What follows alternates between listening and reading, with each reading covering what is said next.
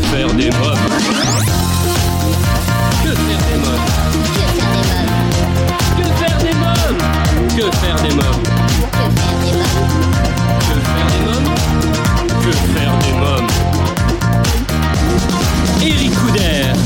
Bonjour à tous, bienvenue, c'est Eric Couder. Si vous écoutez Que faire des mômes, c'est que vous cherchez sûrement comment occuper vos enfants. Eh bien, vous avez choisi la bonne émission puisqu'avec mes invités, nous avons la solution pour divertir et occuper toute la famille. Au sommaire de ce nouveau numéro de Que faire des mômes et comme chaque semaine, je vous dévoilerai ma sélection sortie en famille, les films à voir au cinéma, les spectacles à ne pas manquer et je vous présenterai ma sélection livres. Mes invités aujourd'hui, Elodie Arnoux pour Future Grande, son One Woman Show à l'Apollo Théâtre tous les vendredis et samedis à 20h, le comédien, auteur et metteur en scène Freddy Vio pour ses spectacles pour enfants actuellement en tournée, le roman de renard Les aventures de Tom Sawyer et un sac de billes. Cette émission vous est proposée grâce au soutien de nos partenaires Étoile de rêve et l'atelier du futur papa Bordeaux. Étoile de rêve, c'est 15 ans d'expérience dans les événements pour enfants. Vous avez un anniversaire ou une fête de famille à fêter?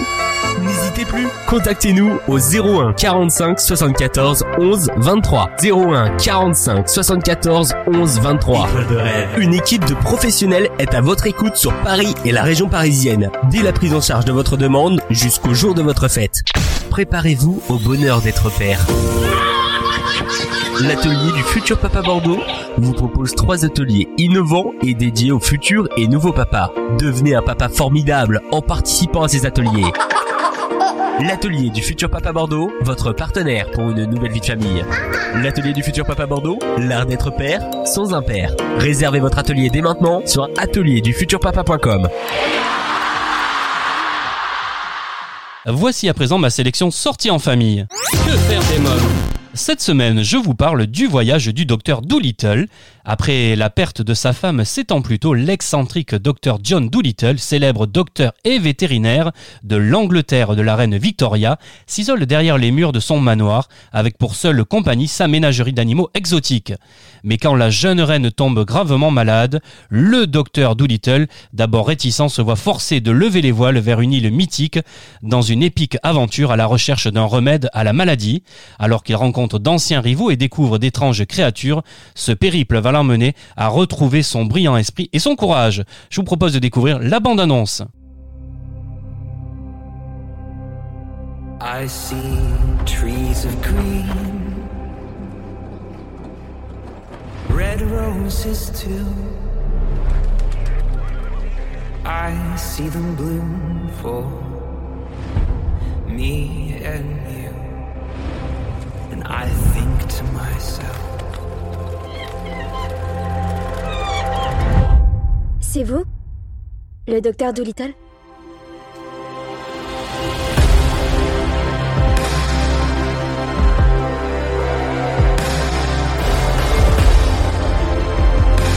Me voilà contraint d'entreprendre ce périlleux voyage. Allez tout le monde, faites vos bagages. Vous parlez aux animaux?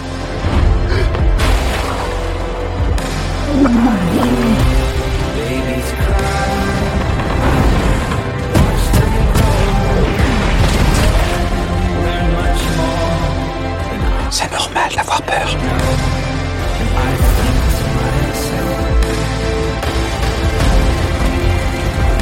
Bonjour Paris. Bonjour mon festin.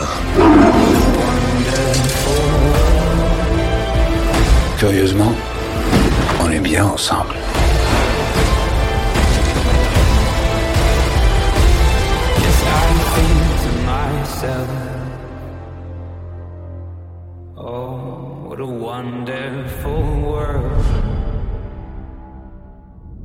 Le voyage du docteur Doolittle, un film extraordinaire et que j'ai vu et que je vous recommande vivement à voir en famille. Dans quelques minutes, votre rubrique livre, mais d'abord, je souhaitais pour cette nouvelle année replonger dans les archives de l'émission.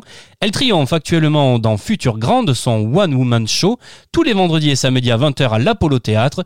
Je vous propose de réécouter ce grand moment que j'ai passé avec Elodie Arnoux. Bonjour Elodie Arnoux. Bonjour. Alors votre actualité, euh, c'est euh, Future Grande, votre One Woman Show dans lequel vous triomphez en ce moment à l'Apollo Théâtre, euh, tous les vendredis et samedis à 20h. Alors que raconte ce spectacle? Euh, ce spectacle, ça parle d'une fille de la génération un peu Y, donc qui va proche de la trentaine, et qui se rend compte qu'elle est en décalage par rapport à tout ce qu'on doit avoir coché à cet âge-là, d'une fille déjà qui fait jeune, et aussi voilà qui a, qui a, qui a un décalage, donc qui est pas mariée, pas d'enfant, pas de crédit, pas de voiture, pas de chien. Tout ça, c'est le constat de, de ce spectacle. Et donc ça parle du fait de grandir, de devenir une vraie adulte, entre parenthèses, une vraie femme. Non, c'est ce que vous dites en me regardant comme ça, la fille est toute petite, euh, un visage tout rond, vous dites bah. Quel âge cette petite fille? Mais enfin Je suis une femme Et je sais qu'en disant ça, je vais faire beaucoup de peine à tous les pédophiles qui sont dans la salle ce soir. Bonsoir. Non, non, non. Non, non, non, dis bonjour Je sais que je fais jeune. Je fais jeune comme tous les malgaches. Et tu sais, quand t'es malgache, on sait pas trop d'où tu viens. Tu sais, on demande souvent, mais le petit, c'est tout ça. Tu viens d'où, toi? Moi? Ben, de Grenoble, je suis là-bas. non, mais avant T'as d'une couille Quels sont les thèmes que vous aimez aborder dans ce spectacle? Donc je commence par le fait que je fais jeune dans la première partie du spectacle. Ensuite, je parle du boulot parce que j'étais ingénieur avant. Et puis, euh, à force d'entendre tous les matins comment ça va, comme un lundi, ouf, ouf. j'ai tout lâché pour devenir humoriste. Et euh, du coup, bah, même ce côté stable que j'avais, je l'ai plus. Euh, après mariage, enfant, rien du tout. Et, pour finir, je me- je m'interroge sur la dernière partie sur ce que qu'est-ce que ça veut dire d'être une vraie femme entre guillemets. C'est un petit peu un, ce côté un peu féministe euh, à ma manière que je défends. Et puis au final, je, je conclus sur euh, le fait qu'on grandit tous un petit peu, même si on veut pas. C'est inéluctable. Que pensez-vous euh, de l'expression euh, tout ce qui est petit est joli? Mais c'est une expression on ne peut plus vraie. Elle est tout à fait exacte. C'est pas une expression, c'est une règle d'or euh, qui a été tout le temps vérifiée. Et puis regardez-moi, regarde, je suis, je suis mignonne comme un cœur, enfin.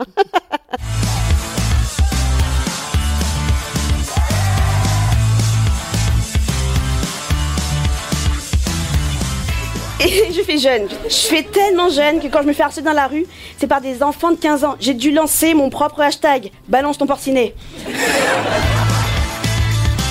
Alors justement, vous parlez avec humour euh, de votre taille. Est-ce que votre taille était un complexe à un moment donné dans votre vie? Oui, ouais. euh, quand t'es jeune, euh, primaire, collège, toujours les enfants sont d'une cruauté et euh, ils se moquent un peu sur tout ce qui peut faire, ce qui peut être différent. Donc moi, j'étais très petite aussi euh, à cette époque-là et on se moquait de moi. Mais le truc que je faisais, c'est que j'utilisais l'autodérision. Je me moquais de moi-même encore mieux. Du coup, les gens se disaient ah bah bon bah bon en fait elle rigole et du coup c'est plus trop intéressant. On va se moquer de quelqu'un d'autre. Donc j'utilisais ça un peu l'humour du coup comme euh, comme défense. Est-ce que le fait de paraître euh, plus jeune est un atout aujourd'hui? Bah oui, je me tape des jeunes, c'est génial. Non, non, c'est pas vrai.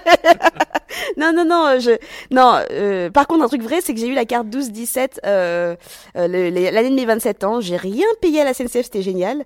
Je rigole. si jamais il y a quelqu'un de la SNCF qui m'écoute. Mais voilà, non, il y a des petits avantages, les places de ciné euh, gratos, euh, voilà, des trucs où on t'a juste à faire une, à faire une votre petite fille à faire. Oh non, j'ai oublié ma carte d'identité. Et puis ça passe. Alors quelques mots maintenant euh, sur les personnages que vous interprétez. Euh, combien de personnages vous interprétez sur scène? Euh, j'ai pas compté. J'utilise toujours des personnages quand je les interprète, c'est des des petits des petites parenthèses que j'ouvre et c'est des gens en général que j'ai rencontrés que je caricature énormément et j'ai pas compté exactement combien j'en interprète, mais j'en ai pas mal. Genre il y a il y a la femme de l'administration, il y a le banquier, oui celui-là je l'ai. Euh, Il y a euh, ta gynéco, euh, tous ces trucs un peu angoissants, ces rendez-vous où c'est un peu formel. Bah moi je, je, je détecte des personnages chez eux et, et, je pousse leurs défauts un peu à fond, donc c'est assez, assez jouissif à faire. Mais sinon, après sur scène, je suis moi, je suis vraiment moi-même quand je suis très en forme. Tu vois, Elodie en soirée, super Elodie, je suis super Elodie, super, super dynamique, hyper en forme, donc ouais, c'est moi. Quel est le personnage que vous aimez jouer sur scène? Euh, ben tous, tous, parmi tous les personnages que j'aime euh, jouer, c'est tous. J'éprouve un, un malin plaisir à, à exagérer et puis en plus. Ça a tendance à rappeler des personnes aux, gens qui dans le public et du coup ils rigolent d'autant plus parce qu'ils reconnaissent ah ouais ah ouais elle est comme ça là, euh, mon docteur il est comme ça etc donc ils se rappellent et du coup j'aime pousser ces défauts là ou ces traits de caractère qu'on peut retrouver chez, chez des personnes. Si je vous demandais de faire un des personnages, vous ne feriez qui là? Ah bah je ferais ma préférée, c'est celle de, de l'administration qui commence toutes ses phrases par Bah non! Votre dossier n'est pas complet. Il manque la photo d'identité sans le sourire Très insupportable, elle parle comme ça, elle est assez patibulaire, euh, elle est très molle, elle se plaint tout le temps, on connaît tous quelqu'un comme ça et, et, moi j'ai croisé cette nana quand j'étais quand je suis allée faire ma carte grise à la préfecture et donc c'est vraiment une vraie nana qui m'a rendue folle et je me suis dit bah tu vas te retrouver dans le spectacle, tu vas voir. Vous lui avez dit qu'elle est dans le spectacle Pas du tout, pas du tout. Je suis partie avec mon petit calepin en notant. Ouais, ok, elle parle comme ça. Elle, elle articule beaucoup. Ouais, voilà. Juste je notais les, les, les petits traits de caractère et puis euh, et comment elle elle parlait à toutes les personnes qu'elle avait en face d'elle euh, de façon super euh, plaintive. Mais non, elle faisait vraiment comme ça. Donc euh, c'est super énervant. T'avais entendu trois heures et puis il faut que quelqu'un te parle comme ça. Donc ouais. Alors dans votre spectacle, vous chantez, vous dansez, vous mêlez sketch et stand-up à un rythme effréné, hein, vraiment. hein. Euh, Est-ce que le qualitatif de showgirl vous, vous convient? Euh, ouais, moi, moi j'aime bien, j'aime bien ce terme-là parce que moi je veux que mon spectacle soit un vrai divertissement. C'est-à-dire que, que les gens s'ennuient pas une seule seconde et qu'ils voient pas le temps passer et à la fin ils se disent oh non c'est déjà fini. Moi je, je me connais, je sais qu'en spectacle j'ai tendance à divaguer au bout de 45 minutes. J'ai pas, j'ai l'attention d'un enfant de 3 ans vraiment et du coup je voulais que mon spectacle soit un peu comme ça, qu'il en jette un peu et qui soit vraiment un vrai divertissement, une vraie expérience que les gens viennent, ils, ils viennent, il y a des surprises, il y a des machins, ça, ça pète un peu partout. Donc voilà, c'était, euh, j'avais cette volonté-là de, de vraiment divertir euh, par tous les moyens. À quel moment vous avez eu envie de faire de la scène? Bah, j'ai pris mes premiers cours de théâtre, d'impro, euh, au Café Théâtre L'Antidote, et vraiment la prof était géniale, et, euh, et j'ai attrapé le virus de la scène vraiment à ce moment-là. Pendant les cours, j'étais à fond, quand on faisait des, des spectacles en public, j'étais encore plus à fond, et donc je voulais tout le temps jouer, et elle m'a dit, mais enfin, Elodie, je peux pas te faire jouer tout le temps, j'ai un théâtre professionnel. Et du coup, euh, bah, j'ai j'ai créé mon propre travail, j'ai fait des petits sketchs avec un pote, euh, Slimane Kézan, on s'est- on s'est mis un défi d'aller tester des scènes ouvertes, et puis voilà, trois minutes, trois minutes chacun, On- vraiment c'était le défi, et puis ça s'est bien passé, et on a, et on a enchaîné, on a continué, puis finalement, ouais, c'était vraiment la drogue, quoi. Mais euh, je l'ai découvert super tard, je pense j'avais 23 ans. Quelle sensation ça vous procure d'être sur scène? En fait, euh, c'est c'est plus. euh, J'ai l'impression de rigoler avec des amis, vraiment. Euh, D'ailleurs, je regarde vraiment les gens. Je suis pas, euh, j'ai pas de quatrième mur où je regarde au loin et parce que je me stresse. Je regarde vraiment les gens et j'ai l'impression d'être. J'aime bien avoir ce lien-là avec les gens et que les voir qu'ils sont heureux, qu'ils passent un bon moment, qu'ils rigolent. Euh, ouais, ça c'est, c'est, bah ça me procure du, plaisir de, de les voir contents, dans un bon mood, dans une bonne énergie, de, de dire bah s'ils ont passé une journée de merde, et bah, ils repartent avec la banane. Et bah c'est vraiment un truc qui me fait plaisir Vous êtes traqueuse, vous avez le track énormément. C'est horrible. Ça, c'est vraiment le, le point négatif euh, du métier d'humoriste. D'ailleurs, je sais pas qui est le responsable de l'humour, mais si on pouvait enlever ce truc-là, moi, je vraiment, j'ai j'ai mal au ventre, euh, grosse traqueuse tout le temps. Comment vous expliquez qu'une fois sur scène, ça s'arrête? Mais en fait, euh, c'est une fois que je vois les gens et que je vois qu'il y a, ben, qu'en fait, ils sont pas méchants, c'est juste des personnes qui viennent, ben, euh, se divertir et, et, et qui sont là avec toi au final et qui a une sorte de bienveillance comme ça, et ben en fait, euh, ça part tout de suite. Et après, il y a les rires qui viennent et c'est d'autant plus, euh, d'autant plus cool, quoi. Alors vous avez un sens de la répartie, de l'improvisation exceptionnel. hein. Est-ce que c'est inné chez vous ou ça s'apprend? Euh, c'est un peu des deux. C'est un peu des deux parce que moi au début quand je faisais des, des impros, euh, moi j'avais mes premières réparties, je les avais mais dans ma barbe sur scène, je les assumais pas trop. Je faisais des, des, des, des petites blagues de côté, du coup les gens le, le recevaient pas et, et ça marchait pas. Et en fait au fur et à mesure de jouer, on voit que si tu la dis fort ta blague en fait ça marche mieux, etc. Donc euh, c'est un peu des deux et puis après il y a des situations qu'on retrouve et on peut, on sait qu'on peut re- retirer cette ficelle là, ça va remarcher. Donc c'est un peu des deux, c'est un peu du, de l'inné. Il y a beaucoup d'inné et d'ailleurs il y a beaucoup de parties du spectacle que que j'ai fait en impro et je me suis dit eh, c'est pas mal et que j'ai gardé. Et euh, il y a aussi ouais de, de choses qu'on garde parce qu'on s'est dit ah quand il y a quelqu'un qui fait ça je peux faire ça ça marche tout le temps etc donc ouais c'est euh, un peu les deux. Alors si je vous dis euh, body shape crew, je sais pas si je le prononce bien, ça vous rappelle quoi? Ça vous dit quoi? You mean the Body Shape Crew? C'est, bah, c'était mon groupe de danse que j'avais il y a 10 ans. Parce qu'il y a 10 ans, le seul truc artistique que je faisais, c'était de la danse. Et encore, je faisais pour faire du sport, mais après, j'ai vraiment adoré la danse. Je suis vraiment plongée dedans à fond. Et ouais, c'était un groupe qu'on avait à Lyon, euh, à Villeurbanne, exactement. Et, euh, et on faisait des concours, euh, on, on s'entraînait, on passait notre temps à s'entraîner, on a, on a ri, on a pleuré ensemble. Donc c'était vraiment une belle expérience de troupe de troupe de danse. Et donc ouais j'ai fait longtemps de la danse. Et du coup j'en j'en ai mis dans le spectacle je pouvais pas je pouvais pas ne pas mettre de danse. Mais ouais j'ai fait beaucoup de danse et, et dédicace au Body Shape Crew Animatrice télé, parce que vous avez fait ça aussi. Oui, exact. Belle- belle- bravo pour les recherches. Oui, j'ai fait, j'ai fait, j'ai animé sur Énorme TV une émission euh, de zapping et ce qui était génial euh, sur cette émission, j'ai fait qu'une seule saison, mais après l'émission et, la chaîne euh, a complètement euh, disparu. Mais ce qui était génial, c'est qu'il y avait carte blanche, donc je, faisais n'importe quoi. Je faisais ce que je voulais. Et à un moment, j'avais je devais lancer une vidéo d'une fille qui faisait du nunchaku. Puis moi, je me suis dit, bah, je vais faire la même avec les saucisses. Donc les gars, ramenez-moi deux knackis de la ficelle. on va faire du nunchaku avec. Et on m'a dit oui, c'était génial. Je me suis dit, mais c'est trop bien, je fais ce que je veux. Si je vous dis en coloc. En coloc, oui, ouais. Alors c'était un petit, euh, un petit euh, rôle, si je puis dire, que, que j'ai eu euh, dans une web série euh, de Capucine à Nave. Et, euh, et je connais le réalisateur, euh, Arnaud Midon, il habite à côté chez moi à Lyon. Et, euh, du coup, il m'a dit, il me connaissait sur scène et tout ça. Il m'a dit, je t'écris un petit rôle. Donc j'ai fait une petite, un petit rôle euh, de racaille. En tout cas, c'était vraiment ma première expérience, entre guillemets, de jeu caméra. J'en ai jamais fait. Pour moi, c'était vraiment la, scène, le théâtre. Et donc, ouais, c'était pas mal quand même d'être euh, avec des gens qu'on connaît, un- un- un- une ambiance un peu familiale. Ouais. Alors plus personnel euh, maintenant. Grenoble. Oui, Grenoble, moi j'ai grandi à Grenoble, c'est ma ville, euh, à Clé exactement. Euh, dédicace à l'école de musique de Clé. Et euh, non, non, j'étais euh, à Clé jusqu'à mes 16 ans, euh, 17 ans, 17 ans. Euh, donc ouais, j'ai grandi là-bas, mes parents étaient là-bas. Puis après, on a, on, a, on a tous un peu bougé à Lyon. Mais ouais, ouais, Grenoble, euh, c'est ma ville. euh. Et quand je suis arrivée à Lyon, d'ailleurs, j'avais plein d'expressions de grenoblois, de narvalo, Madagascar. Ouais, Madagascar, bah c'est, je suis d'origine malgache. Euh, ma mère de Madagascar, originaire de Madagascar, et mon père de Diego. Euh, depuis qu'on est petite, ma, avec euh, avec ma ma sœur, on y va euh, euh, tous les deux trois ans. Nos parents nous emmènent vraiment assez régulièrement. À chaque fois, on avait l'impression de faire Colanta. Ma sœur, on, partait en disant, allez, il faut qu'on tienne jusqu'au poteau. Donc ouais, non, c'était et c'était vraiment. Moi, je trouve que c'est une super expérience d'ouverture d'esprit et de parce qu'on était vraiment. euh, bah, ça nous sort de notre confort et on se dit bah voilà, il y a autre chose qui peut exister et on se rend compte de la chance qu'on avait. euh.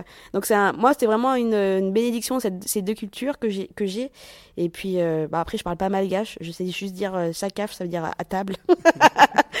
ça veut dire on mange. Puis les Malgaches ont ce- cet optimisme aussi tout le temps, et cette joie de vivre, euh, même dans les situations les pires, les plus dures, du- qui fait que voilà, moi j'ai j'ai du mal à me plaindre et j'ai du mal à, à être négative. Et, et voilà, c'est pour ça que j'ai envie de, de transmettre la bonne humeur et quelque chose de positif dans mon spectacle. Merci Elodie Arnoux, merci beaucoup. Merci beaucoup à toi. Allez applaudir Elodie Arnoux dans Future Grande, son One Woman Show, tous les vendredis et samedis à 20h à l'Apollo Théâtre. À présent, c'est votre rubrique livre. Que faire des mômes après le bois de hêtre de Armand Bulva aux éditions de l'Archipel, Armand Bulva, fils d'un couple de tailleurs, a 10 ans lorsque le quartier juif où il est né est transformé en ghetto et cerné de barbelés. Contraint au travail forcé puis déporté à Buchenwald, il survivra trois mois, à jamais redevable au geste d'un garçon de son âge, Lolek Buzyn, qui lui offre une ceinture. Recueilli par l'œuvre de secours aux enfants Oz en mai 1945, seul rescapé de sa famille, il découvre la France dont il ignore tout. Il y gagne un prénom, Armand, et une famille qui, comme lui, s'appelle Bulva. Son témoignage est tenté par une énigme.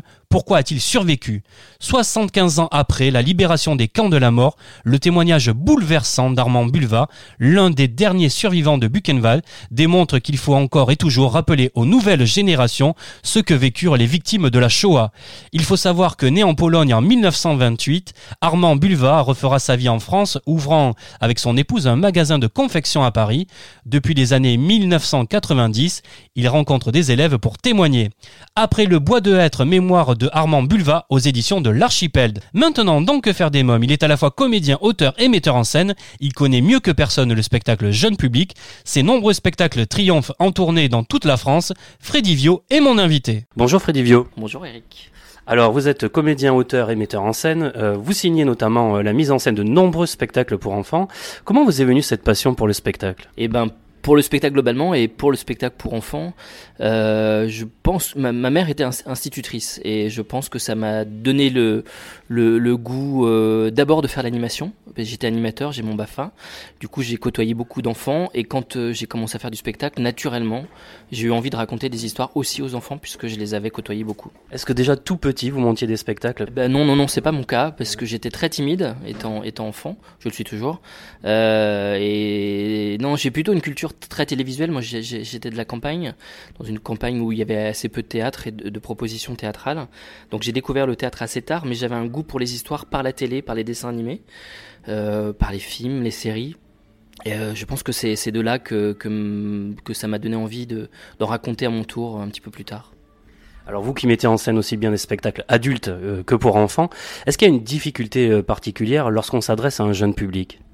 Euh, je dirais qu'il y a beaucoup de points communs et la seule différence c'est peut-être d'être un peu un peu exigeant sur la, rythmique, d'avoir des, des scènes assez courtes pour euh, renouveler l'attention euh, très régulièrement des, des enfants, parce qu'on sait qu'ils font assez peu d'efforts et que si ça leur plaît moyen et que l'ennui arrive, euh, ils n'hésiteront pas à le, manifester. Donc euh, la réflexion elle est peut-être euh, d'avoir des scènes courtes. Je, je, je pense beaucoup à ça quand j'adapte. ouais. Par exemple, sur une heure de spectacle, puisqu'on essaie de pas dépasser une heure, à peu près, c'est un peu le format euh, le, le, le plus long possible euh, pour l'attention des enfants. Euh, je me fixe sur des scènes des scènes de jeu qui soient euh, pas plus longues de deux minutes. Donc tous les deux minutes il y a une nouvelle scène un nouveau personnage euh, un changement de décor une nouvelle une nouvelle orientation d'intrigue mais voilà je bosse par des petits morceaux qui dépassent en général pas deux minutes voilà Alors plusieurs des spectacles pour lesquels vous avez euh, collaboré euh, en tant que metteur en scène ou adaptateur sont en tournée. Quelques mots alors sur chacun des spectacles. Alors il y en a beaucoup, j'ai fait une petite sélection. Le roman de Renard. Alors c'est une pièce pour laquelle euh, Claude Bouvet a fait l'adaptation et vous la mise en scène. Oui, voilà, on a une pensée pour Claude qui est, qui est, qui est décédé il y, a, il y a un an à peu près. Il, avait, il, a, il a adapté ce texte pour la compagnie il y a une vingtaine d'années. C'est notre plus vieux spectacle, on l'a créé en 2001.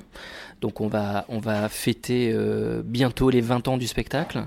Euh, on l'avait monté en pensant le jouer 30 fois et puis voilà, ça fait 20 ans qu'on le tourne et on s'ennuie toujours pas à, le jouer. Donc on l'a joué je sais pas, presque 1500 fois, 1300, 1400 fois. Euh, et qui est du coup un spectacle qui est, qui est monté dans l'esprit du théâtre de Tréteau, moyenâgeux, donc avec assez peu de décors, qu'on a joué encore euh, récemment au point virgule, puisqu'on on l'avait joué au point virgule entre 2002 et 2006, et on l'a repris toute la saison dernière encore, et, et là il est en tournée un peu partout. Comment vous avez donné vie à, à, à cette, à cette histoire justement? Bah, il y avait vraiment cette l'adaptation de que Claude avait avait avait euh, déjà réalisée était très euh, dynamique. Après, on l'a retravaillé un peu ensemble avec lui. Et puis, euh, on est vraiment sur un, un théâtre. euh, qui s'apparente un peu au, théâtre de Commedia dell'arte. Les, les comédiens jouent des animaux, puisque tous les personnages du roman de Renard, ce sont les animaux. Euh, donc on a joué, on a travaillé un peu sur le corps, sur la manière dont les, comédiens se tiennent pour rendre un peu euh, bah, l'identité de l'animal. Et puis c'est de la farce, donc c'est de la comédie sur le. On a travaillé sur le rythme, sur le, les situations qui soient enlevées. Et voilà, c'est un spectacle qui est très dynamique, euh, très très drôle.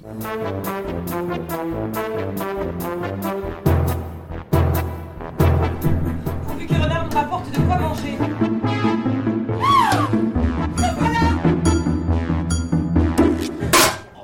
Les poulaillers sont bien gardés. Les coqs sont vigilants. Demain, tu reviens sans rien. Je te ferme l'entrée du terrier Qu'est-ce qu'on fait pour être incivilisé À quoi sert-il d'être belle si l'on est Prends garde à renard Grâce et rondelette comme t'es, je tiens à toi.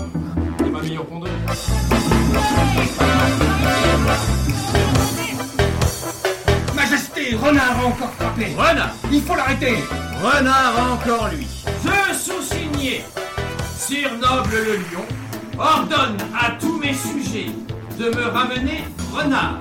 Je le ramènerai en personne, Majesté.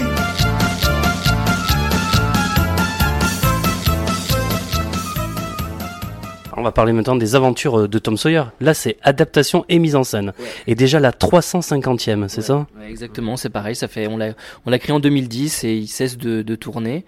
Euh, on, on a parfois euh, eu envie de le mettre dans un placard et puis il y a eu des demandes, donc on l'a, on, l'a- on, on le, on le balade sur les routes un peu tout le temps.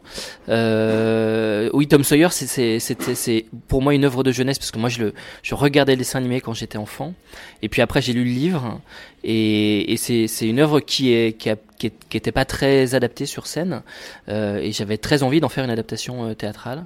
C'est une œuvre joyeuse puisque du coup c'est le personnage de Tom Sawyer qui n'arrête pas de faire des bêtises et des grosses bêtises hein, puisqu'il fait des il fait vraiment des, des sacrées bêtises euh, dans, dans le livre et c'est pas le, une, une intrigue que j'ai utilisée pour le spectacle mais ils se font passer pour morts et ils assistent à leur enterrement.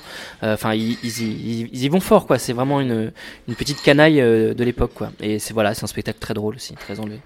Comme ce sont des spectacles sur la durée, est-ce qu'il y a vraiment une différence entre la première représentation et dix ans après, par exemple?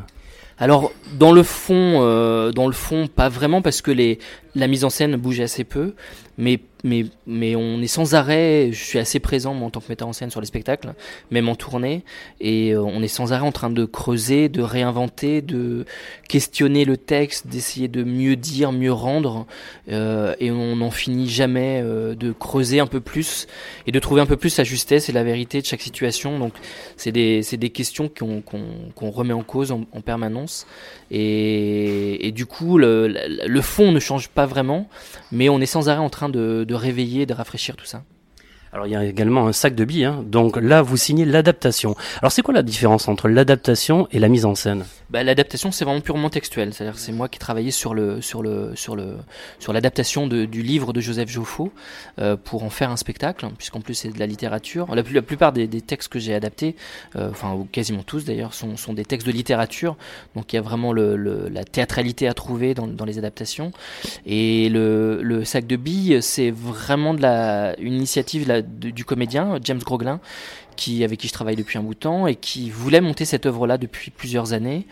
Et du coup, il m'a demandé d'y songer, d'y travailler. Et, euh, et en lisant, parce que moi je ne connaissais pas l'œuvre, je savais un peu de quoi ça parlait, mais je l'avais pas lu euh, au collège. Et on a, j'ai eu l'idée d'en faire un seul en scène. Donc en fait, c'est devenu un seul en scène où il joue tous les personnages. C'est Stéphane Dora qui fait la mise en scène et c'est un très très beau spectacle là, qui marche très très fort. On, on l'emmène à nouveau à Avignon cet été. Il va être en tournée un peu partout toute la saison prochaine. Il était au Lucernaire. Euh, c'est un, chouette spectacle qui qui reste très important à, à présenter pour pour parler de l'antisémitisme actuellement, qui a beaucoup de résonance encore actuelle. Aujourd'hui, il faut fuir.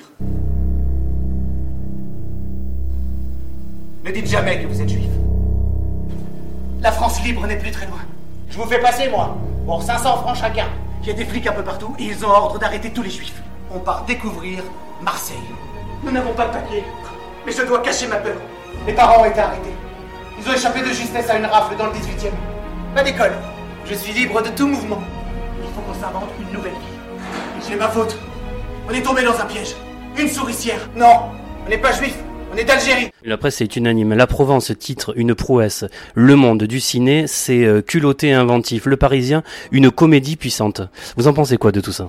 Eh ben, euh, on est ravi, on est ravi que ça que ça plaise et puis que que que les que les journalistes semblent semblent bottés par le par le spectacle. On, on y a mis beaucoup de cœur dans, dans le sac de billes. En tout cas, on a on est vraiment euh, euh, oui, on, est vraiment très touché et très content de porter cette œuvre qui n'avait pas été adaptée en France euh, euh, sur scène, donc c'était une, vraie première. On a eu la chance que Joseph Joffo, euh, avant son décès, il est décédé en décembre, il y a un an, a, été absolument partant et nous a accompagnés sur les, premières étapes de discussion autour du projet. Donc on était porté par son aval et on avait du coup très très à cœur de, faire un spectacle qui soit fort, qui raconte cette histoire avec fidélité. Euh, et voilà, c'était un, un, beau projet. euh. Alors cette compagnie a notamment signé Le vilain petit canard, La chèvre de Mystère euh, Seguin. J'adore ce titre. Je suis né à Fontvieille moi. Euh, où le, le moulin Daudet, le fameux moulin Daudet, et où euh, Daudet écrivait justement. Euh, Joyeux Noël, Chien pourri. Il y a aussi de nombreux spectacles jeunes publics sur lesquels vous avez collaboré. La petite sirène, Alice au pays des merveilles. Tous ces spectacles, ce sont des spectacles que vous avez mis en scène. Combien d'heures de travail? Ça demande justement Ça a nécessité environ je suis assez long à, à, me décider sur un spectacle. Euh, il faut vraiment que l'histoire me, me botte. Il faut que je sente que j'ai que ça corresponde à quelque chose d'important pour moi à raconter, même si c'est à travers des histoires connues de tous. Euh, donc la gestation la plus longue, c'est la prise de décision de m'embarquer sur telle ou telle histoire. Après ça, euh, je dirais qu'il y a deux, trois mois de travail d'adaptation textuelle. Qui est pas intensif, mais qui est qui avec plusieurs versions qui se qui se que je laisse reposer, que je reprends. Et puis après, le, vrai travail de, de, création, de répétition avec les comédiens, euh, de création du spectacle, c'est environ un mois, un mois et demi. Euh, là, pour le coup, assez intensif. Euh, et qu'on reprend parfois lors de reprises, comme les spectacles se reprennent. Euh, on, on, creuse, on coupe, on retravaille un petit peu. Voilà. Ça fait, en gros, je, je, je, je pense que je crée à peu près un spectacle tous les deux ans, un spectacle jeune public tous les deux ans. Dans un tout autre registre, alors vous mettez euh, en scène également les Divalala. Laissez-moi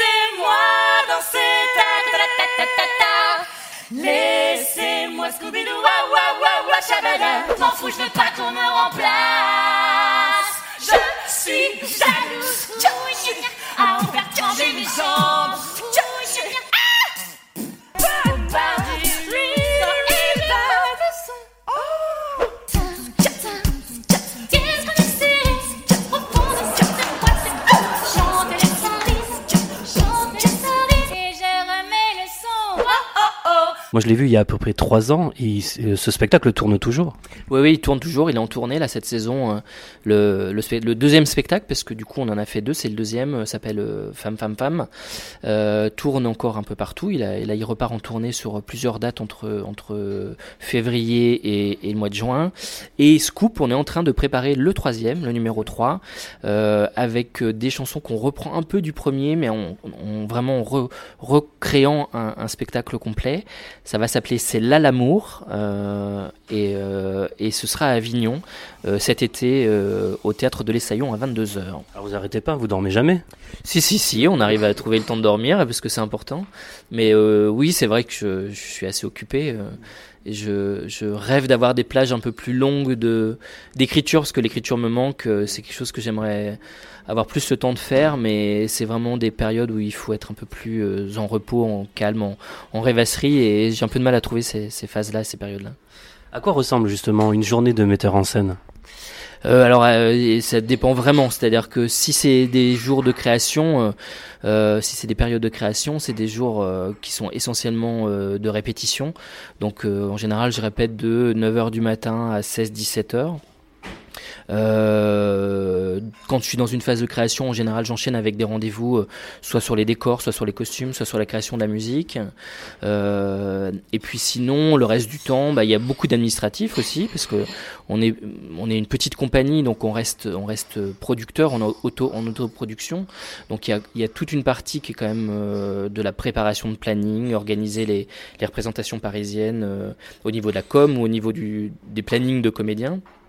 Et puis, euh, sinon, les jours de tournée, bah voilà, on part, là, on part en tournée, on est sur les routes, euh, certaines fois aussi. Quel est votre plus beau souvenir de tournée? Oh là là, j'en ai plein. Ils sont très, ils sont très variés. Euh, euh, voilà, mais vraiment, j'en ai beaucoup, beaucoup. chaque, chaque date est singulière. on a tourné dans des lieux dans des, dans des très gros lieux, des, des, des théâtres de, de 1000 places, comme dans des, dans des, dans des salles des fêtes euh, en pleine campagne où c'était pas très, pas très équipé. On, on s'est équipé, donc on, on a un petit théâtre portatif qu'on peut monter avec du, du son, de la lumière, pour essayer de, de créer des conditions théâtrales. Je me souviens d'une, d'une date où c'était pour un arbre de Noël avec le vilain petit canard, euh, dans une campagne euh, viticole, et on se sentait un peu arrivé comme un cheveu sur la soupe, et on s'est dit, oh là là, ça va être la catastrophe. Euh, on sentait les gens, euh, on nous avait, pris le vilain petit canard. Je pense sans trop savoir ce que c'était. Euh, le maire du village pensait que c'était des marionnettes. On, on euh, enfin bref, on sentait vraiment pas, pas, pas à notre place. Et puis en fait, on a commencé à jouer et ça a été la magie absolue, c'est-à-dire qu'on avait 200 personnes qui sont mis à ouvrir leurs yeux, leurs oreilles, alors que ça discutait beaucoup avant et on s'est dit euh, ça va être un brouhaha ambiant. Et il y a, voilà, la magie du théâtre avait eu lieu cette fois-là, c'était très très fort. Euh, je me souviens d'un souvenir de, de, de vrais grands moments de théâtre euh, là où on s'y attendait pas. Voilà, c'est ça arrive des fois. Le spectacle que vous avez mis en scène et dont vous êtes le plus fier? Ah, c'est très difficile à dire. Euh, être metteur en scène de spectacle, c'est surtout quand, comme ils continuent à vivre tous, puisqu'ils sont tous en tournée régulièrement. Euh, c'est comme une grande famille dans laquelle euh, il y a une nouvelle naissance de temps en temps. Euh, je suis un peu le papa de tous ces enfants et je les aime euh, pour des pour des pour des pour des choses différentes, mais ils n'ont pas tous la même identité, ils n'ont pas tous le même besoin d'attention. Euh, c'est impossible à choisir, vraiment, vraiment, c'est compliqué. Alors, euh, quels sont vos projets pour 2020 et au-delà? C'est la dernière question. Et ben, donc là, je, je vais rentrer en création du nouveau spectacle d'Eddie Valhalla, donc euh, spectacle pour adultes pour euh, Avignon cet été, avec Céla Lamour. Euh, et puis à la rentrée, euh, là, je vais commencer à cogiter un nouveau spectacle, une nouvelle adaptation jeune public. Donc je suis en lecture, je cherche la bonne histoire, le quelque chose que je n'ai pas, je n'ai pas encore raconté jusque là. Euh, je lis, je lis, je lis. J'ai encore pas trouvé la bonne idée, mais il je j'espère la trouver assez rapidement. Merci euh, Freddy Vio, merci beaucoup. Merci Eric, merci. Euh, Ne manquez pas les spectacles de Freddy Vio en tournée et à noter que le spectacle Un sac de billes sera présent au Festival d'Avignon cet été au théâtre La Luna à 19h05. Et bien voilà, que faire des mômes pour aujourd'hui, c'est terminé. Pour écouter ou réécouter cette émission en podcast, rendez-vous sur notre site internet quefairedesmômes.fr. Venez partager vos impressions sur Instagram, Twitter et Facebook. Merci pour votre fidélité, je vous embrasse fort ainsi que ma petite nièce Erika. Bye bye